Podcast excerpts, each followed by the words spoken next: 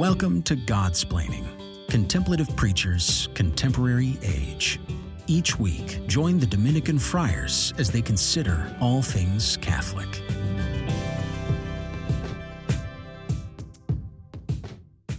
Greetings, fellow guest splainers and Godsplainers. We are here. My name is Father Bonaventure Chapman. I'm joined by Father Gregory Pine.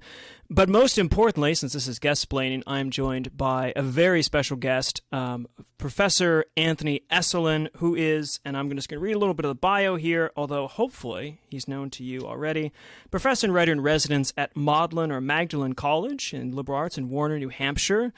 Um, lecturer, translator, writer, poet is what we'll focus on today, but a writer in many magazines and journals. I know him from Chronicles Magazine, which is one of my favorites, and read him often there, but also on blogs, The Catholic Thing, Crisis Magazine editor. Um, writer of many nonfiction books, Out of the Ashes, Rebuilding American Culture, 10 Ways to Ruin Your Children's Imagination. Also, the re- most recent, I think, is uh, Sex in the Un. Sex in the Unreal City in 2021 by Ignatius. Uh, the book that we're going to at least talk about, we'll talk about many of these books, is a recent one as well, 2019, The Hundredfold Songs for the Lord. This is by Professor Esolen, who also, you may know him from translations of the classic works of Lucretius, uh, his poetry on the uh, nature of things, but also probably likely Dante's Divine Comedy for the modern living library. There's plenty to go on there. I would say if you don't know Professor Anthony Esolen at this point in your career in life, uh, someone has made a mistake. It might be you, it might be someone else, it won't be him. Um, but we are delighted and guest playing to welcome uh, Professor Anthony Esolen. Professor Esolen, how are you? Thank you. I'm I'm doing real well. Thanks.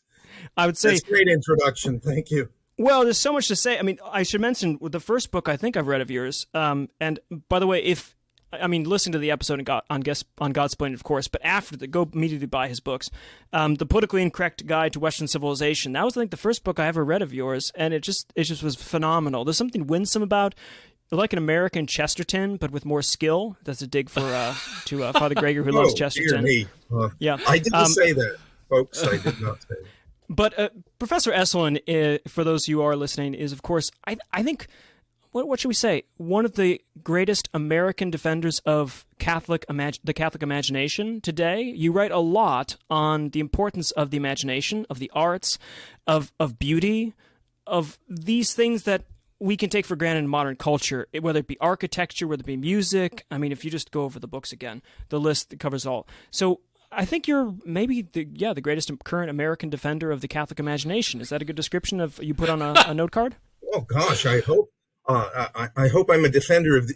Uh, first of all, I hope I'm the, a defender of the human imagination, generally speaking. Okay. Whether I'm the greatest defender of the Catholic imagination, I leave, I'm going to leave that to somebody. But uh, uh you know, the book that everybody ought to read once a year or once every other year, if you're a teacher or if you're a parent, is C.S. Lewis's The Abolition of Man. Mm. Okay. Mm-hmm. Um, which is a book about uh, education, specifically about ed- educating the imagination, the taste, okay? Making proper aesthetic judgments. This is beautiful. This is not beautiful. This is sublime. This is merely pretty. Okay. Um, and uh, if if you've got teachers, of course, they're everywhere now, right? I mean, this is the default position: is any judgment about beauty is strictly subjective and meaningless. That's the default position. That's universal now, and basically, it's destructive. C.S. Lewis says it, would, it will rot the imagination right out. It, will turn you into a, a kind of subhuman creature. Human beings are made to respond in appropriate ways to beauty. Um, and I think we can see how bad things are. If you just ask yourself a simple question, you come to a new city, okay? You come to a town where you've never been before. Tell me that your eye is not going to be attracted by the oldest buildings in that town. And if that's the case, something very odd is going on because it wouldn't have been the case in Renaissance Italy, right? We, we don't build anything that's beautiful anymore. Um, we don't teach our children to love beautiful art or even to uh, to read a poem okay? That's, it's, uh, all frilly stuff. Uh, I'm sorry, but this is central to what it means to be a human person, to to uh, to desire what is beautiful. Yeah, I, I think I was going to say the first time the first time we'd actually met, I was a chauffeur of yours to uh, to a Thomistic Institute talk at House of Studies, and I picked you up from the airport, and we were driving back, and we'd pulled into Washington D.C. right under 395, pointing to the city, and you just had this sigh, and you went head back in there and said, "Ah, what kind of civilization produces buildings of glass and steel like this?" And I, you know, I, I didn't know what to do at that point, but I just kept making a left turn. But it was right. It was just it was profound wisdom. So um, right. So beauty, we don't. Yeah, beauty is as a subjective thing, and one of our things in Godsplaining, at least, is to is to emphasize the objectivity of the arts of of, yeah. of painting, of music, of literature that the worst thing in the world is when someone says, um, you know, I don't read fiction. I only read nonfiction because I want to read things that are true. That blows my mind. Absolutely blows my mind. Um, the so, but today, particularly in what we want to talk to Professor Esolen about, because he's a master at this, it seems, and has now applied his own trade at this, is poetry. Because poetry for many of you listening i suspect for me at least is the thing it's like a haiku or a limerick that you did when you were in grade school or something that we taught you did in the school you made a little silly poem or something. It might have rhymed it might not have rhymed. Um, and then at some point you got into poetry well you, you found out that poetry was this kind of weird thing that didn't make it was really complicated and had no rhythm and sort of thing to it. So you so you just either gave it up or you stuck with little silly kind of haiku. Well, haikus can be profound. Yeah, too. so either it's either it's silly and childish, or it's um, verbal sludge. That's right. Uh, and, and, and Professor Esolen, you're here to tell us and to remind people that there's a via media. In fact, there's like an Aufhebung, yeah, even you could say, if we get right, Hegelian on this. The, the verbal sludge. Let's just put it right out there. Okay, the worst thing that happened to European poetry in the late 19th century was a move towards free verse. Okay, that they decoupled poetry from music. Okay, uh, it was a bad thing that happened. We, there are some brilliant poems in free verse. That's verse without meter. Okay, um, but uh, uh, just as there's brilliant atonal music, you don't want to listen to it a lot. Okay, because we like music that actually has form, um, a recognizable form.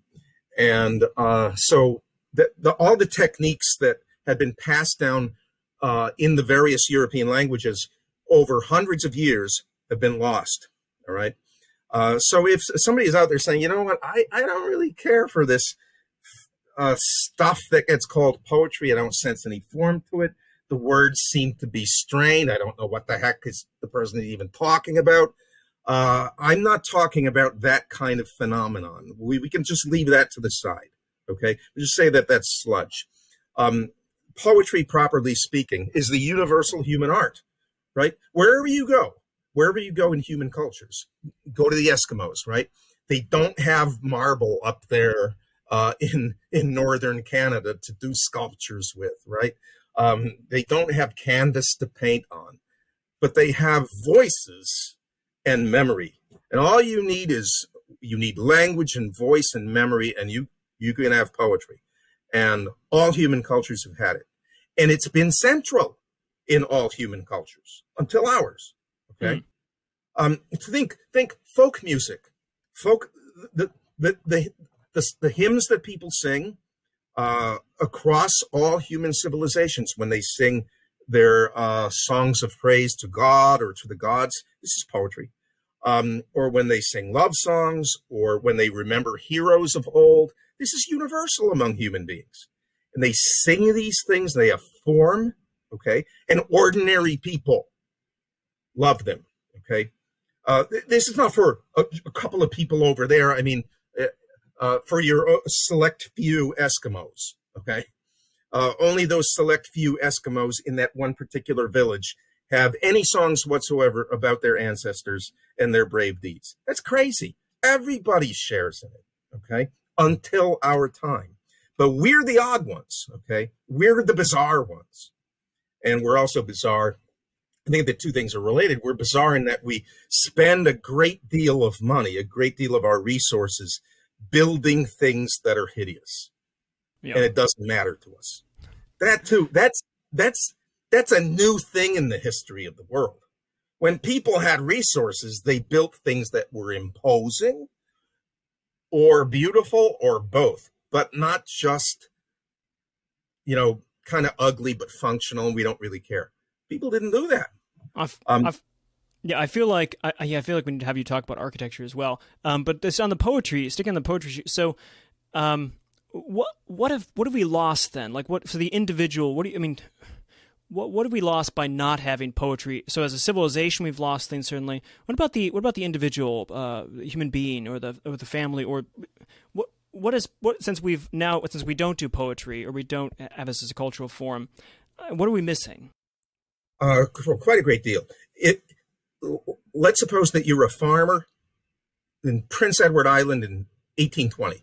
Okay, and you might say to me, "Well, Dr. Esolen, I didn't have any poetry." Of course they did, because they went to church and they sang hymns and they had by heart, okay, hundreds of hymns.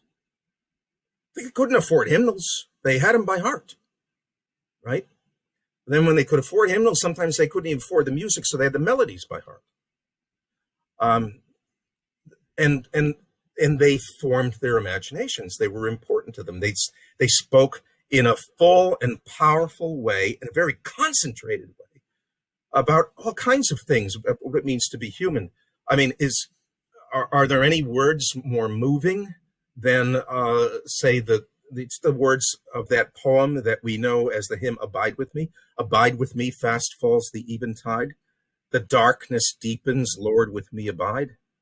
Um, it, you know, it's it's taking a, the the story of the two men walking on the road to Emmaus, and it grows towards evening, and they say, "Lord, it, it's getting late here. Would you abide with us? Would you stay with us?"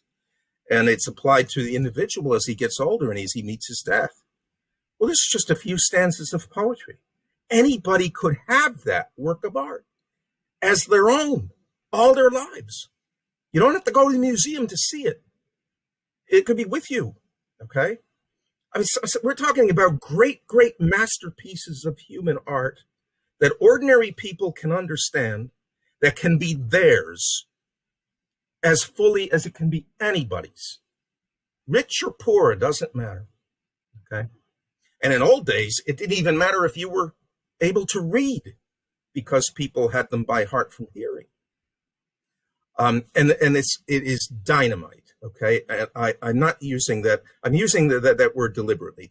Um, here we are faced with a really rotten cultural situation. Okay, and there's a lot of undoing of bad things to be done and a lot of building of good things to be done. And let's suppose you want to put a road through a mountain. What are you going to use? Picks and shovels? How about using the TNT and the nitro? Well, that's your poetry for you. A lot of power concentrated in a very small package. A lot of power.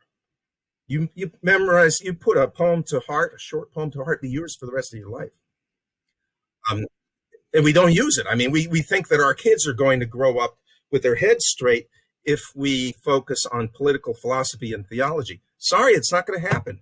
The imagination is the driver. You neglect that, the imagination, Satan will gladly concede you all that other stuff if he can get hold of the imagination. If he gets hold of the imagination, he's he's got the steering wheel and he's got the gas pedal, and he and that car is going where he's driving.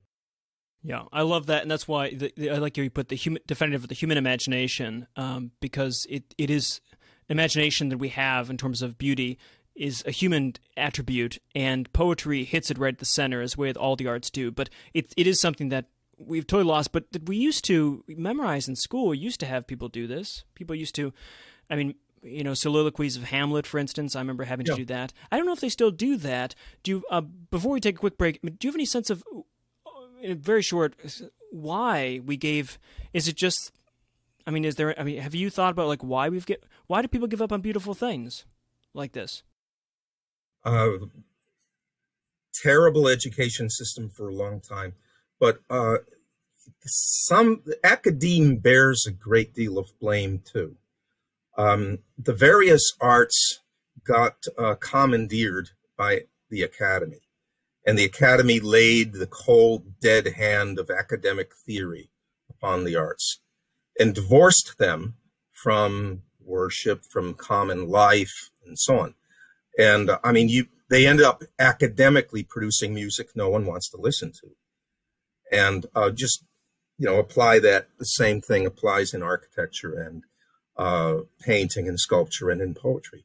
Um, poetry became uh, itself ugly uh, and unmemorable, and frankly, people just people lost interest.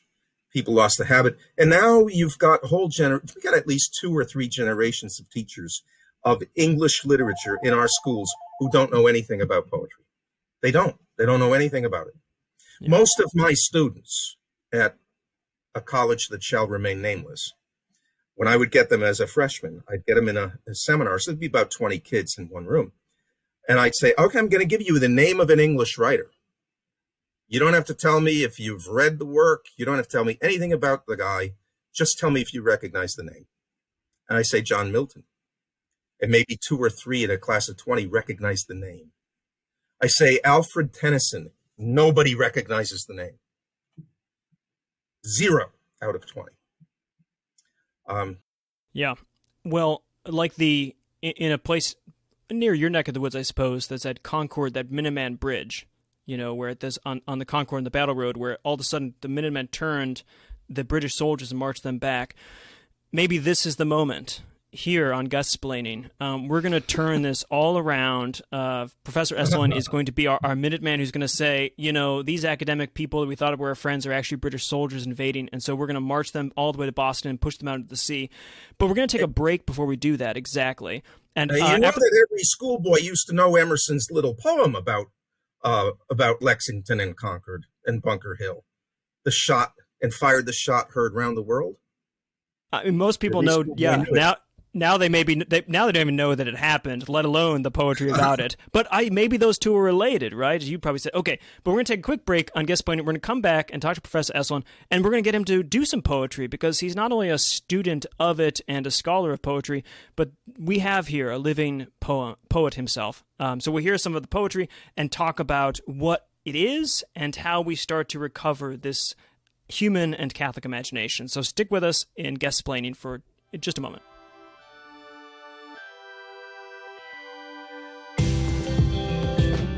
You are listening to Godsplaining.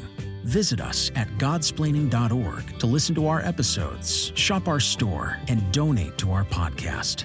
All gifts go to improving the podcast and bringing the gospel to more listeners. Thanks for your support. And we're back with Professor S- Anthony Esolen. Um, hopefully, you've given enough time for the break and you've gotten a cup of coffee and you've been thinking, I need to put on a beret and read some poetry. Um, maybe try to write some poetry, but that's probably going to be a disaster because you have to be good at this. Although, maybe the shaking hands, but Professor Esolen is is good at writing poetry. And in The Hundredfold, the first 46 pages, if I remember correctly, are a document or a study what poetry is. It's a discussion about what poetry is. And then the rest of the book is a gorgeous collection of poems written by a living, breathing human being, not someone who is dead, but a modern American writing beautiful poetry. So, Professor Esolen, I'll hand it over to you here to talk about. Um, give us some exa- one why you started to write poetry. You know, you've been you've translated poetry, you've thought about poetry and all this, but the experience of writing poetry, um, and then some maybe some examples of your poetry and how we're supposed to hear it and then if you want to give some tips on like, I mean, I'm just I'm terrified of you telling people to write poetry because it's going to. Oh, I'm like terrified also. Um, okay, but go ahead, please. Somebody to play the violin. Uh, yeah. there's there's no way to to almost play the violin well, you know. Uh, yeah. Uh, it's one thing to hear somebody play the violin; it's another thing to actually take the bow out and the catgut. Um, so uh, I I I wrote poetry when I was um, well when I was younger. I gave it up uh, doing translations for quite a long time. Um, so I'm I'm actually returning to something that I had done before, uh, and uh, the Hundredfold is uh, it's not a collection of poems so much as a single poem made up of a hundred poems, twelve of which are like the pillars of the whole work. They are uh, dramatic monologues or dialogues. Okay, they're in iambic pentameter unrhymed. Uh, that's the that's the meter that is classic in English literature. That's what Shakespeare most often uses. That's the meter for Milton's Paradise Lost, and so on and so on. Um, and uh, each of these monologues or dialogues, uh, they, they are uh, spoken by, or some in two cases, they are letters written by some person alive during the time of Christ or shortly shortly thereafter. Uh, the whole work is organized around the life of Christ. Okay, and uh, with a dramatic monologue, um, which is one of the most popular forms of poetry for about hundred years in English. It's almost gone now; it's vanished. Um, what you have is a speaker or speakers in a dramatic situation. Um, and you usually hear only one side of the conversation. There, uh, you have to use your imagination to guess what else might might be going on around them. Um, sometimes they tell a story, uh, but they're you know. I give you an example of this, right? So I ask myself for the first monologue, I say, what would it be like to be Mary um, as a you know now an older woman? Uh, her son Jesus is a grown man um, he hasn't begun his ministry yet, but she's kind of worried that it's coming soon. Joseph has died. Um, Jesus, it's the early morning and Jesus is asleep. Okay. She's awake and she's looking at him and thinking about him and remembering past and is apprehensive about the future because she especially remembers the prophecy of Simeon a sword will pierce your heart. Um, so, what would she say in that situation? Right. Um, and there you have the beginning of a dramatic monologue. So, with this one that I'm I'm going to read, um, I'm going to read from. So, I'm going to read like the last half of it. Uh, I imagine that that boy who had the um, couple of fish and the five loaves of bread, right? Um, the boy who brought lunch kind of a big lunch too. Um, what happened to that? First of all, what was he doing there to begin with? Because he was obviously not with his uh, parents, who would have had the food otherwise. What was he doing there? And second, what would it be like to be him 20 years later, 50 years later? Okay, thinking about that. So uh, I imagine in this uh, in this monologue, the boy who brought some food, I imagine him as now an older man, and he's got a couple of grandsons. Okay, got a couple of mischievous grandsons, and he is right now telling them this story. Okay, um, so we're kind of in the middle of it, and he's speaking to the uh, to the grandsons. You see that stone bench over by the wall? He sat there while his brothers buzzed about, so busy trying to push the people back, nobody thought to draw him a cool drink. His feet were thick with calluses and dust, and on one heel a brown streak of dried blood. He leaned, hands on his knees, and shut his eyes. But men were crying, Rabbi, throne of David, the scribes say, Is it lawful? Show us signs. Are you that son of David? Rabbi, Rabbi. Like crow chicks almost too big for the nest, craning their necks to gobble down a mouse. They wanted to look wise, but they were longing, and still he shut his eyes. Then mothers came, lugging their youngsters to him to be blessed. Two of my brothers in their dirty smocks tugged at my shirt as always, while the third, the littlest toddler, had no clothes at all, but waddled up to him as bold as Adam. That was your Uncle Joel, who baptized all the way to the well springs of the Nile, where men are burnt black by the noonday sun. But when they came out, they were white like snow. And he slew seven lions along the way. I'll tell you sometime.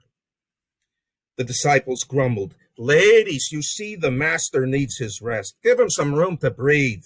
Gentlemen, please have done with your disputing for a while. The master has nowhere to lay his head. They loved him, truly, such as sinners love, and loved their bustle in doing good for him, out of their gratitude and pride of place. You understand me, boys? Beware of pride. Pride is a precipice behind your back. While you're dazed by the admiring crowds and try to get a better look at them looking at you. Where was I now? I, he's the children. At their sound, he raised his head. He looked upon him and held out his arms, said, Let the little children come to me, mussing their hair, blessing them with a kiss, and for a moment seeming to forget there was a world beyond. I tell you truly, he said, out of the tabernacle of the small ones all around him with a sigh, unless a man becomes as one of these, he shall not enter into heaven's kingdom. Simple and plain it was as if he were describing the dimensions of a door and one too small for me to wriggle through. And I felt clumsy. All big feet, big head, out among big and stupid things like giants. It wrung my heart to tears, boys, when I saw such distances in him, only in him. And I said, like a boy who finds a king, Whatever happens to him, I will follow. I'll swear my life away. What did I care for Pharisees and fine points of the law? In him were wisdom and magnificence, and a king's gentle touch and cooling springs. That summer I forgot I had a home. I gleaned the barley in a rich man's fields to earn some copper while I lived on air. I curried horses for a Roman soldier kind to the Jewish people mended fishnets in Chorazin upon the sea, rolled carts of rubble from the imperial building works at Caesarea, always with an eye to follow him wherever he might go. And all that time, the ordinary wonder of manhood crept upon me unawares. I shot up like an olive tree. My mind scanned like a sailor the horizon of things. Aaron, I see that far off gaze in you in quiet times. It's as if he had climbed a mountain to be free and fresh and clear, a man's look, cold and bracing. And like you, I was forever hungry like a raven, felt hunger as a tingling in my palms, like an abyss that opens at your feet when you're lost in thought upon the bluffs. Now and then, when I got good flesh to tear, I gnawed it wolf like to the bone. My soul was emptier still, so still I followed him. His words spilled on me like a waterfall, spraying and splashing down the shiny rocks of a sheer cliff where the boys strip and laugh for the fine cold of it, and flap their arms and dance like brainless children, and scour off the sweat of work. I must have heard him speak a hundred times, and loved him, and recalled not one word, not one saying, let it soak into me like a royal dye, like blood. What meat he lived on, I could never tell, unless the Spirit, like the wind unseen, brought him the sweetness of the Father's grace. But he grew lean. His collarbone and shoulders shone in the sun, although his muscles were cords from his years of work in wood and stone. And in his eyes there was a strength of love. But the scribes set him round about with snares and the sick fidgeted to catch his tunic, and the poor with their parching throats cried out for just a drop of hope. And my palms tingled. I dug my nails into them, set my jaw like flint, and said, He must be hungry too. Fasting from all the bread that makes men great, fasting from many an innocent delight, working himself to emptiness, as flame devours a wisp of linen slick with oil. So I said, I will bring him food someday. That much I can do.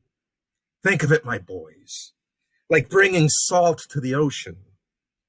I sewed up a sack and slung it from my shoulder, stuffed it with figs in season, or a round of cheese, thick as a millstone, raisins, dates, and apples, a branch of olives, and a skin of wine whatever I could lay my hands on, till one day, two fishes and five barley loaves. Yes, that was me, your broken down old man who rocks your brains to sleep with all this talking. Four or five thousand, who could count so many? Thick on the hill like blossoms on the broom tree, like pebbles on the beach.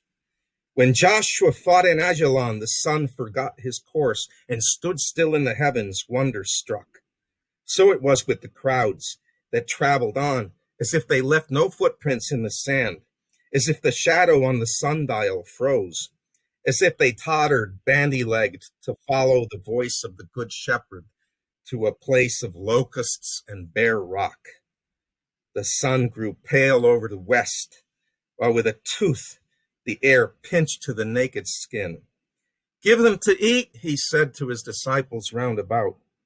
But they all looked like simple minded men, one to the other, showing empty hands, for all that they were mighty for the Lord.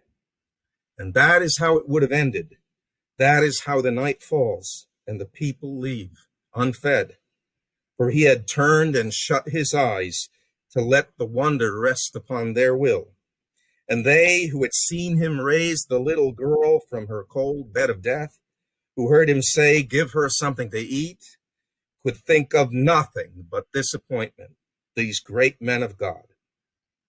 But one of them was still a boyish chap, a bit craze headed with a shock of hair, who passed the time with me once on the crown of Tabor, chucking stones over the brink.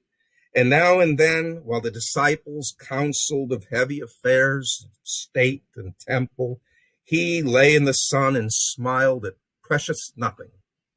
His name was Andrew, and he up and said, Lord, here's a lad with five loaves and two fish. But what is that to feed so great a crowd? Then the Lord raised his head, opened his eyes. He made them sit like children on the hill. He blessed the fish, he blessed and broke the bread. Aaron and Simon, when I die, remember, it was the one good thing I did in life.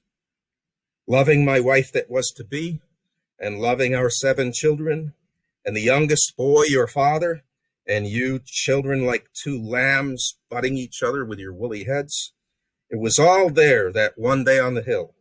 I brought him two fish and five loaves of bread. Do that, my boys, and never mind the rest. His crumbs are fuller than a rich man's feast. One word from him, wiser than Solomon.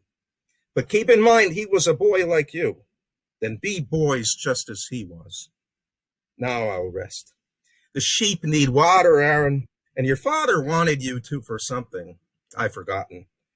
This nut of mine is crammed with stories yet. I'll tell them to you someday. That I will. Fantastic. I mean, there's a leisure to poetry. I have so much I want to say and ask you about this poem and about about the, the, the craft of it, but there's a you requires a freedom to listen, to be present to it. Uh, that you know that passage in the gospel, of course, the five loaves. There's information there, but poetry is not a, is is about more than information. In some ways, I want to say that the the accidents are as important as the substance, or the substance is present through the accidents, because the little words, the ways you, the way you choose certain words, the way you pronounce them, which I want to get to in a second, uh, brings out elements of that story, or of that man and what he reflects in that story.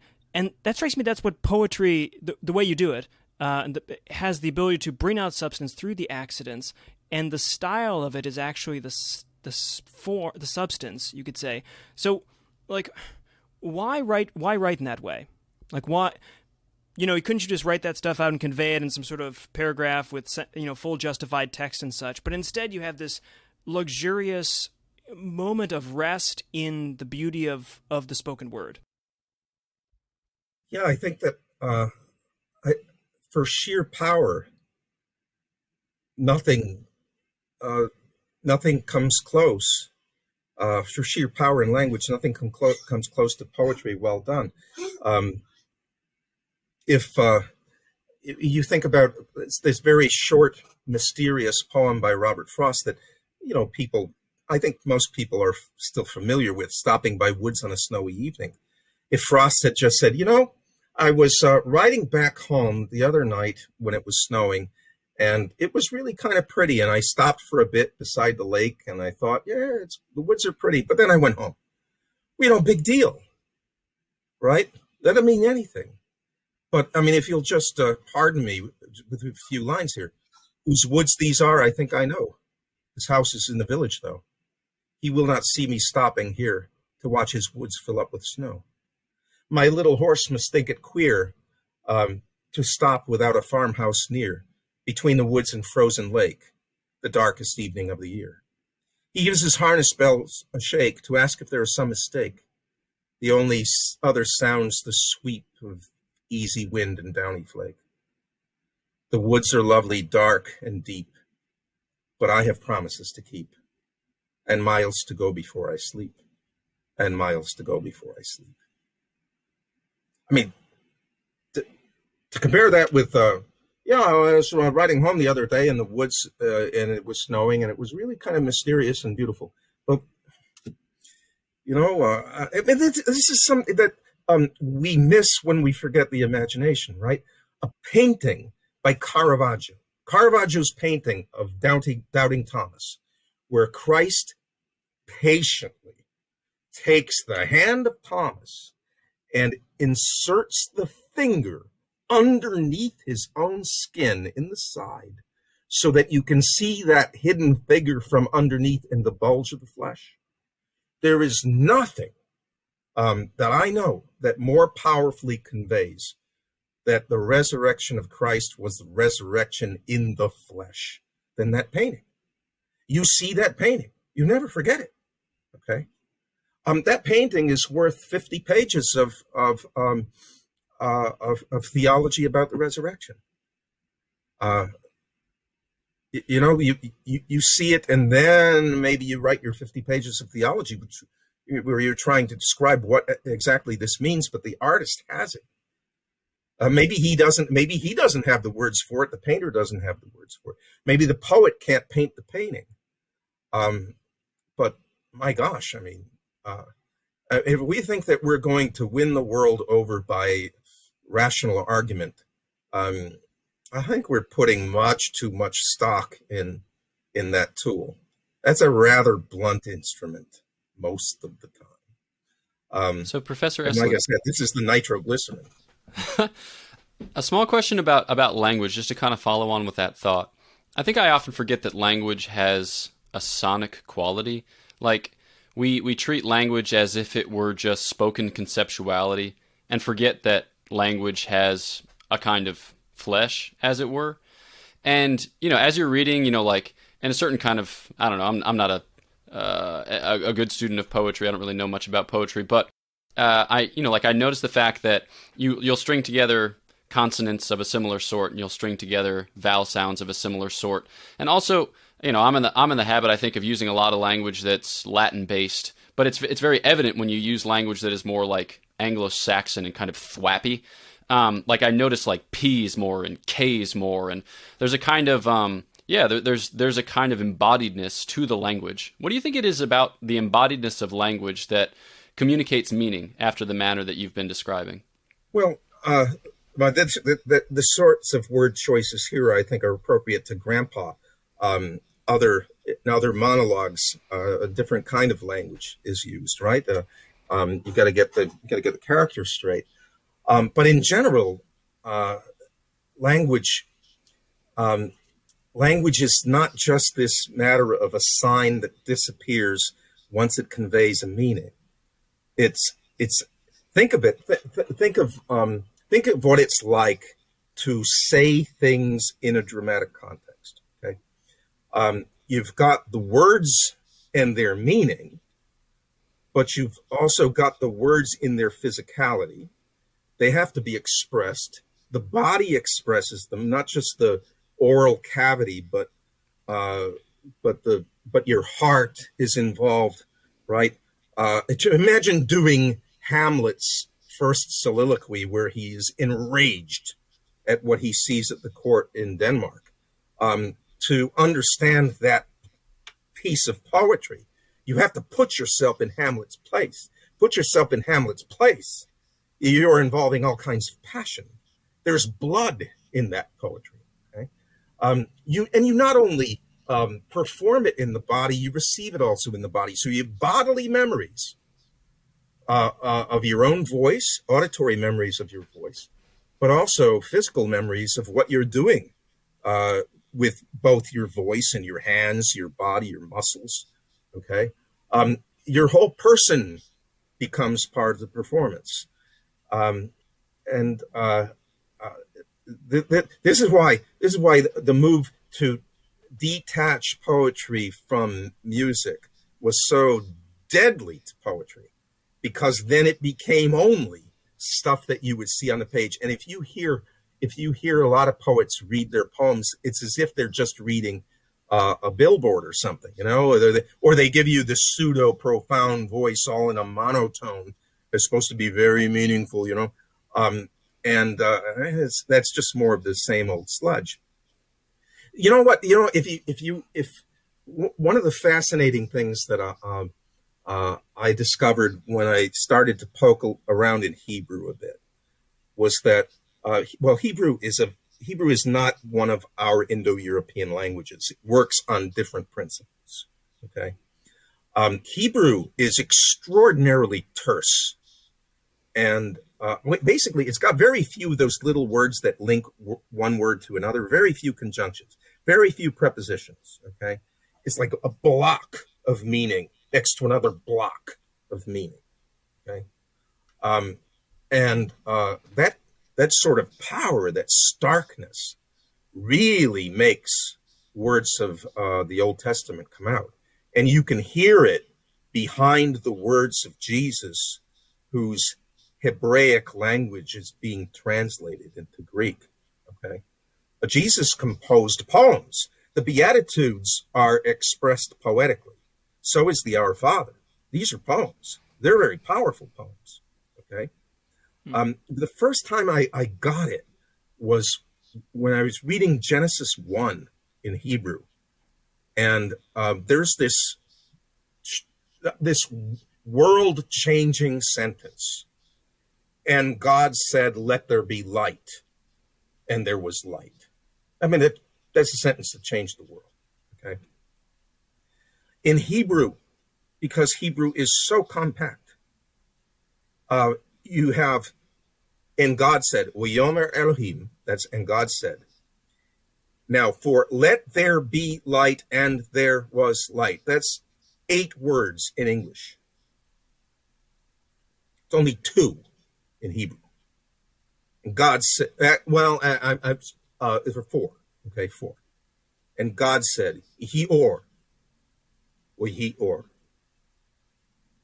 He is a is a form of the verb to be Okay. And it echoes the unutterable name of God, or means light. He or, we he or. Um, and, and because of a peculiarity in Hebrew, the forms of the verb are identical before and after the little conjunction, which isn't even a word, it's stuck onto the front end of the next word. Ye or, we he or. And it's as if God said, light, and light right? Yeah, I remember. I remember first learning Hebrew in seminary before, and the the language, the different character of that language, uh, that you had to hear it. It was a, it was clearly a, a, a, spoken language instead of a written language in a sense, and you got that so clearly as you, as you pronounce those words. It's powerful, Professor Esolen. Um, we're running out of time, but I want but I want to ask a final question and maybe tips you could say. Um, so our listeners, I hope at this point, are thinking, "I need, yeah, poetry. I need to do poetry. I mean, I need to play the violin. I need to do this kind of thing." And playing the violin is ter- right. Playing t- violin seems terrifying, but I think like reading poetry seems terrifying too to a lot of people because I don't. There's something like I think when you pick up poetry and you start to read it, you don't know. You know you're supposed to be reading it differently or doing something, and you feel like embar- maybe you're embarrassed. You don't know. You're supposed to get something profound out of it. It's supposed to be this kind of. There's all okay, this stuff. I'm so how how can our a... listeners do this? Okay there is a there were uh, I, am going to get the title wrong, but I don't have the author wrong because I mess this up all the time. I think he wrote two books on this. He he was actually a poet himself and a TV personality and a professor of Harvard. His name was Louis Untermeyer. Okay, uh, that's U N T E R. Meyer is M E Y E R. So Louis Untermeyer, Louis Untermeyer, right? Um, and he uh, he was all about bringing poetry back to ordinary people, especially in, in the schools. And so he, he wrote a couple of books that are his way of teaching ordinary people how great it is to have these poems and how to read them, you know, how they work. Um, one of them, I think, is called Doorways to Poetry. And the other has a similar name like Paths to Poetry. Okay. Um, but uh, uh, they're terrific books. I have one of them here someplace, but I, I can't remember the exact title. But if, if you do a search for Louis Untermeyer, uh, one or both of them going to show up. And that's that's terrific. Now, a little bit more formal and more formidable, uh, Cleanth Brooks and Robert Penn Warren um, mm-hmm. for high school students and college students uh, put together um, it, it, this massive introduction to literature, where you can get the portion of it that's devoted to poetry uh, separately, right? Uh, mm-hmm. Introduction to poetry. Um, and it's a very, very fine book. Okay? It's a little bit more of a textbook. Untermeyer's book is more informal uh, and chatty. There's actually a really beautiful anecdote at the beginning of Untermeyer's book. And I share this because I want I, to people to understand how how what poetry could mean in human life, right? So Untermeyer is at the beginning of the book. He's trying to tell uh, young men, especially, listen, poetry is not for sissies, all right? Um, don't worry that it's effeminate because it's not. And let me tell you a story. A certain high school class, had, um, uh, every student in the class had to recite um, a, a, poem, and somebody else in the class had to evaluate the quality of the recitation. And um, so one kid got up and recited Thomas Gray's elegy on um, uh, a prospect of Eton College. So uh, in the poem, Gray is looking at schoolboys at Eton as they're out on the playing fields. And he's thinking, you know, I used to be there. And he's also thinking, these kids are going to grow up and they're playing now, but it's not always going to be this way. And a lot of them are going to know great sorrow. A lot of them are going to die, you know. Um, that's the poem that ends no more where ignorance is bliss, tis folly to be wise. Right? So the kid recites this, and then the teacher uh, chooses as uh, uh, the person to evaluate the recitation, chooses this big linebacker for the football team. And the linebacker replies in this way uh, I'm sorry, I'm sorry, ma'am. Uh, I cannot comment on this. Uh, he he did very well. It is my favorite poem in the world, and I cannot comment on it. Right? I mean, there's this young guy, a linebacker, moved to the depths of his soul by a po- by a poet and his poem written 200 years before. Yeah. Now that that's that's ordinary in human existence. What we have is not ordinary. We have we're the bizarre ones. That's yes, history. Ideally, if uh, if enough people have listened to this uh, episode, um, this will seem like the the unordinary, the uh, the the bizarre of human civilization. But we'll see. Um, Professor Esolen, uh, it's been a joy, an absolute joy to talk to Thank you. I'm going to send it over to Father Gregory Pine for the final announcement stuff because I don't know what goes on here really. I just read. but I one final recommendation. Um, so the the the books uh, by Untermeyer, uh, I'm sure they're great. But the first again, 46 pages of the Hundredfold is a, a, mas- a little master class on uh, jumping you right in, a very brief introduction you could call it uh, to poetry before you hit the, hit the thing. So that is highly recommended as well, of course. So I'll turn it over to Father Gregory. But uh, Professor Esolen, thank you so much. Thank you, guys. Yeah, and I echo those thanks. And just um, a couple final words for our listeners. Thanks so much for listening and uh, for supporting the podcast. Uh, you can help get this episode out to friends, family, foes, should you choose, uh, just by liking it and sharing it, writing reviews. Uh, we'd be glad to have that. Um, thanks also for your financial contributions. Uh, they go a long way towards helping us to pay Katie Parker, who edits all the audio and video and does all the promotion, for which we are very much grateful, very much indebted. Um, we also have I, each. It seems like each week we say there are like a couple more spots on the retreat that we're hosting in July. We're not um, like gaslighting you into thinking that this is uh, actually not a full retreat, and that I don't actually know if that would constitute gaslighting. I probably should drill down on the signification of words before I just use them. Um, but we we actually keep getting uh, like a little booster crop from the from the retreat center. So at this point, I think we've actually maxed out the retreat center because of the interest in the retreat. So we're able to have 94 people in attendance. Again, that's for folks folks. Yeah, that's for people, human beings, Homo sapiens between the ages of 21 and 33. It's uh, July 23rd through 25th, Huntington, New York, um, and it'll be you know a retreat with your typical retreat like things. Uh, so that's all for me, and I'm sending it back Father Bonaventure because the host who begins ought to be the host who ends. Oh, fantastic! Well, thank you for listening, and uh, Professor Esolen again, thank you, and uh, Godspeed blessings to your family this summer, and um, I'm sure your students are looking forward to having you back at, at Magdalen College, but uh, Magdalen, Magdalen College, College. But I want you to give the, the check you want to say one. Okay, that's so. What is it again? Magdalen College of the Liberal Arts in Warner, New Hampshire, and uh, we have a unique in the country four-year course in the humanities. And the Will they read art. poetry? Oh. That's it. Forget. Just go right to the source. Well, thank Professor Esolen. Thank you so much, and God bless, and God bless to our listeners as well. Thanks for listening to Godsplaining, a work of the Dominican Friars of the province of Saint Joseph. Follow us on Facebook, Twitter, and Instagram. Leave a review on your podcast app, and visit us at godsplaining.org.